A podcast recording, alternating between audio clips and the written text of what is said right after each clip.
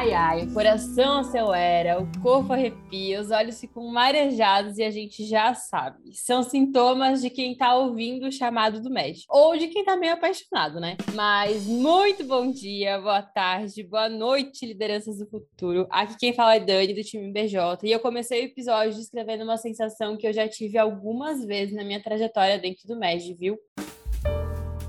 Hoje o nosso papo é sobre tomada de decisão sobre o futuro. E antes da gente começar, eu vou fazer um pedido. Abra a sua mente, o seu coração, sem pressão aqui, mas com muita curiosidade. A gente não quer, de forma alguma, atrapalhar ou te deixar ainda mais confuso ou confusa do que talvez você já esteja agora sobre o que vai fazer no futuro que está chegando aí em 2022. Mas sim, quer te ajudar a refletir sobre quais vão ser esses próximos passos. Para isso, eu vou contar com a presença de uma pessoa muito querida e que já fez parte do movimento Empresa Júnior. Chega para cá, Yuri Trigo, seja muito bem-vindo ao BJCast. Que honra ter você aqui com a gente. Só para se apresentar para o pessoal que está ouvindo a gente. Oi, Dani. Oi, pessoal. Muito prazer. Obrigado pelo convite aí, Dani, pessoal do BJ. É muito feliz estar aqui em mais um BJCast. Ano passado participei de um. Muito bom participar de novo. E para quem não me conhece, eu sou Yuri. Eu sou mineiro. Nasci lá no interior de Minas Gerais, de Minópolis. E vim aqui para o estado de São Paulo para estudar engenharia de materiais lá na Universidade Federal de São Carlos, onde eu entrei na minha empresa júnior de origem, a Materia Júnior, que é a J de Engenharia de Materiais de lá. E aí fiquei um tempinho no MEG, viu, Dani? Então também senti bastante desse sentimento aí que você descreveu no começo, deu até uma nostalgia. Mas entrei na Materia Júnior lá em 2015, aí depois fiquei 2 anos na EJ, depois fui 2 anos pro núcleo, na época o Nuge, ajudei aí na fundação do núcleo São Carlos. Depois eu fiquei 2 anos na FIGESP, na área da presidência, e ano passado tive o prazer de estar na Brasil Júnior como VP de negócios. E acho que passei aí por bastante desse sentimento e espero conseguir compartilhar um pouquinho deles com vocês. Nossa, eu nem imagino quantas vezes tu sentiu esse friozinho na barriga, né? E isso que a gente sente, assim, quando vai tomar uma decisão, vai pensar sobre o futuro, às vezes não é algo que a gente assume tão fácil pra si mesmo. E a gente acaba de vir aí de um ENEJ que traz muito isso, da gente ficar muito emocionado, de pensar muito sobre quais vão ser esses próximos passos, mas nem sempre, né, admite isso pra gente mesmo. Aí como que faz, assim, pra não procrastinar essas reflexões, essas decisões? Por que é tão difícil, né, a gente pensar sobre isso? Olha, essa é uma boa pergunta, tenho certeza que se eu tivesse a resposta exata pra ela, estaria muito rico, mas olhando até para o que a gente já viveu, né? Principalmente olhando para a minha trajetória e trazendo um pouco da minha visão, no MEG a gente exercita muito pragmatismo, foco no resultado, olhar para nossas metas, olhar para o que a gente vai fazer hoje. Então a gente está muito focado no presente. E ter uma visão, né, estratégica, se a gente vai olhar para habilidades aí que a gente desenvolve, ela exige aí bastante repertório, experiência, né? Para a gente conseguir ter essa visão estratégica de longo prazo. Além disso, olhando para uma forma mais individual, né? A gente não tem muito esse costume, esse exercício, né, de pensar qual que é o meu próximo passo. A gente trabalha de uma forma muito colaborativa dentro do movimento Empresa Júnior, esquecendo às vezes de compreender a nós mesmos, né? Então, você sabe muito bem a meta da sua IJ, da sua instância, para esse ano, para o triênio. No próximo treino, às vezes, você já está começando a fazer as contas, as projeções, as especulações, mas muito difícil aí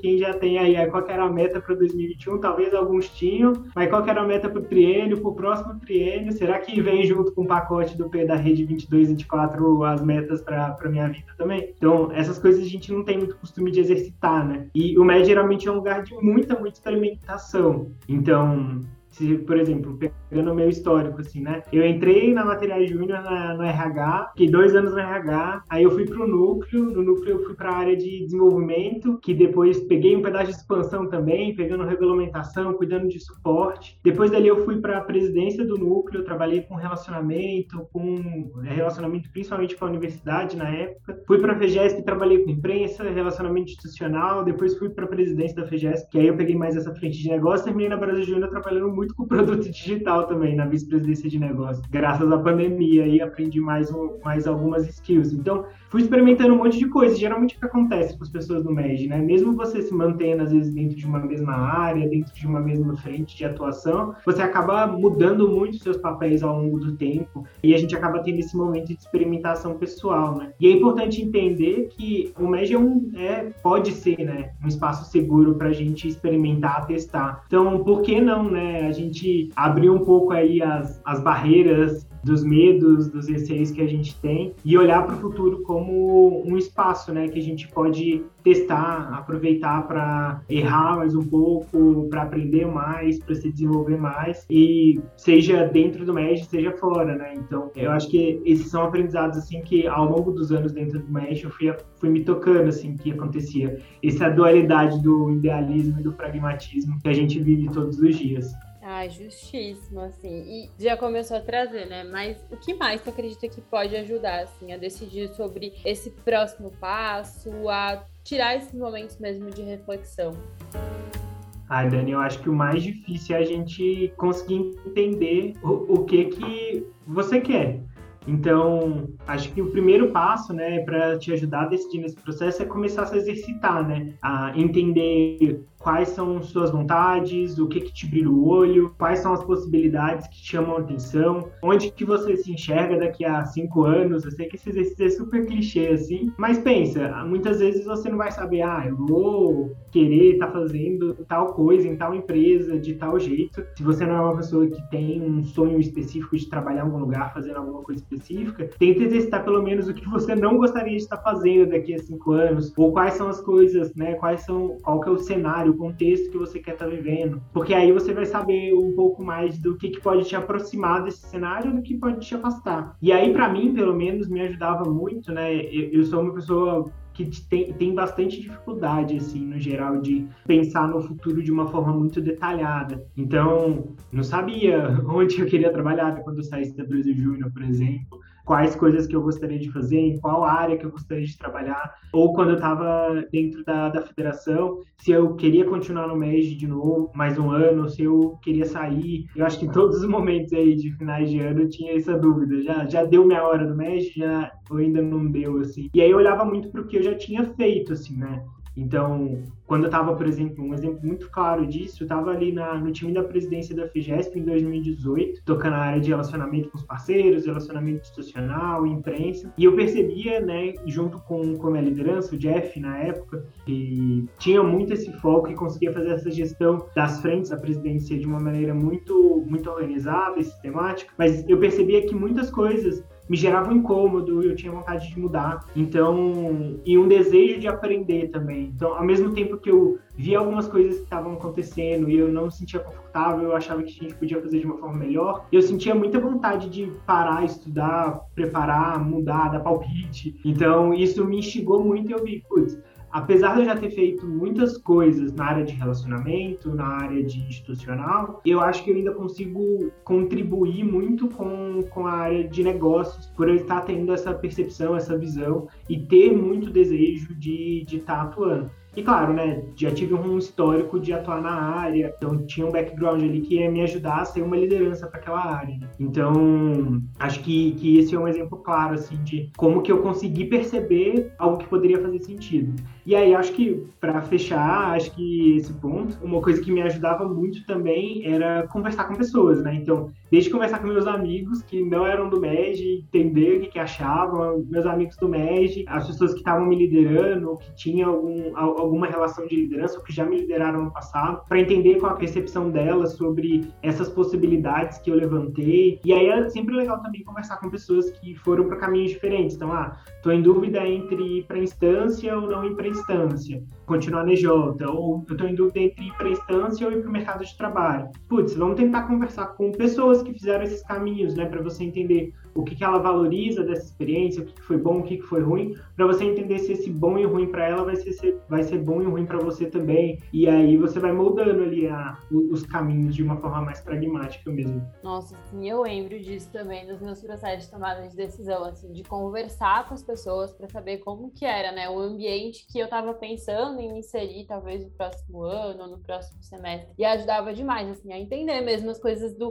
dia a dia, né, porque a gente às vezes olha o nome do cargo ou o escopo do que a gente vai estar se lançando no desafio, assim, mas esquece de perguntar como que é o dia a dia daquilo, quais que vão ser os desafios, como que a pessoa que está vivendo aquilo naquele momento enxerga também o futuro daquele cargo, o futuro daquela instância, da federação, do PDJ, enfim. Acho que isso é super importante, assim, pra gente também conseguir fazer esse exercício de visualização, né, de onde que a gente quer estar no futuro e se isso converge ou não com os nossos objetivos de vida, assim. E uma coisa que, pelo menos, me ajudava muito nessas decisões era entender se a minha melhor contribuição ia ser naquele lugar que eu tava querendo estar e se eu ia me sentir também com a régua elevada, assim, se aquilo não me levava para uma zona de conforto, porque daí eu sabia que eu ia me manter motivada por bastante tempo. Então eu tinha que ter um nível de segurança de saber, ok, aqui eu já tenho uma certa experiência, não vou chegar totalmente perdida, mas também tinha que ter alguma coisa que eu queria estudar dentro daquilo, que nem tu falou, assim, acho que isso é muito, muito, muito, muito importante. Nossa, total, e se você me lembrou até uma conversa que eu tive no ENEJ de 2019, lá em Gramado, ai, saudades da ENEJ presencial, hein,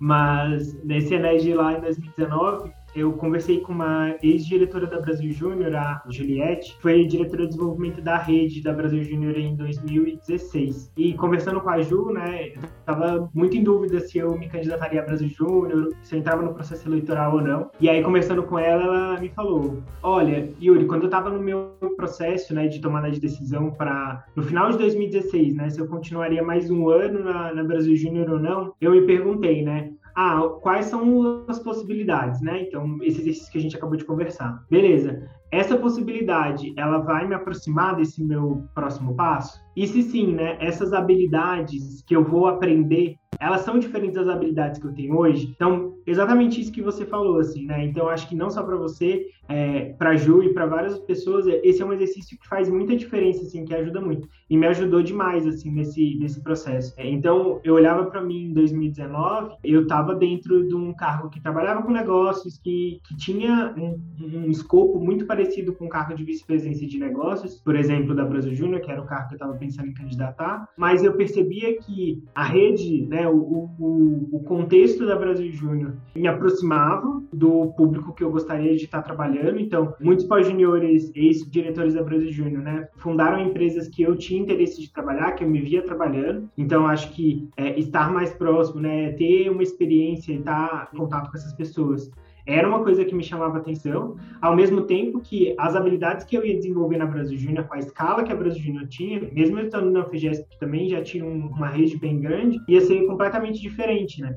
E tanto que foi, assim, absurdamente diferente. A gente trabalhar com o modelo de negócio do portal, trabalhar com o modelo de negócio dos desafios de inovação aberta, todos esses pontos mais digitais que a gente desenvolveu ao longo de 2020 foram muito importantes para o que eu estou fazendo hoje. Mas, para além disso, assim, né, trabalhar com a complexidade que tinha dentro da Brasil Júnior, para mim, a experiência dentro da FIGESP foi muito diferente, foi de fato um passo a mais, assim, no que eu poderia trazer, e isso me aproximou ainda mais da área de negócios, assim, então afunilou e me desenvolveu competências que para mim foram muito assertivas para o que hoje eu faço, né, que eu tenho trabalhado bastante com comercial, com negócio, com novos negócios, então foi muito importante para mim esse background mesmo. Ai, é tão bom, né, quando depois que a gente toma a decisão, assim, que passa por tudo, a gente consegue olhar para trás também e entender que as decisões que a gente tomou fizeram com que a gente chegasse nos lugares que hoje a gente está se desafiando de novo e está conseguindo viver aquilo, né? Queria saber, assim, pelo menos essa era uma insegurança que eu tinha muito grande,